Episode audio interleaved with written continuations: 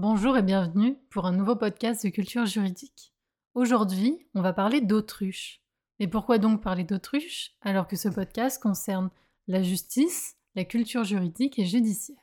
Eh bien, l'autruche a un lien avec la justice. En effet, plus particulièrement la plume d'autruche est symbole de justice. Alors c'est un symbole ancien et on va découvrir ensemble jusqu'où il remonte. Cette plume est l'attribut de la déesse Maat, qui est une déesse de la mythologie égyptienne.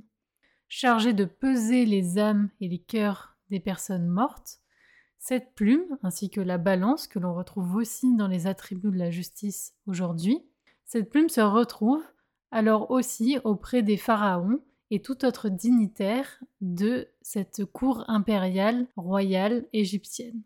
Ce symbole, on le retrouve aussi chez d'autres princes, tels que le prince de Galles, dont la tradition a été mise en place à partir du premier prince de Galles, qui est le prince noir. Mais qu'est-ce qui nous intéresse ici?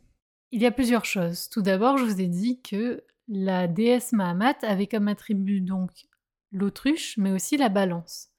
Aujourd'hui, quand on représente la justice par Thémis, vous voyez ça, je vous fais référence à l'épisode qu'on a déjà en ligne par rapport à Thémis, eh bien, juste, eh bien, Thémis, on va la représenter avec une balance, certes, et parfois avec une autruche.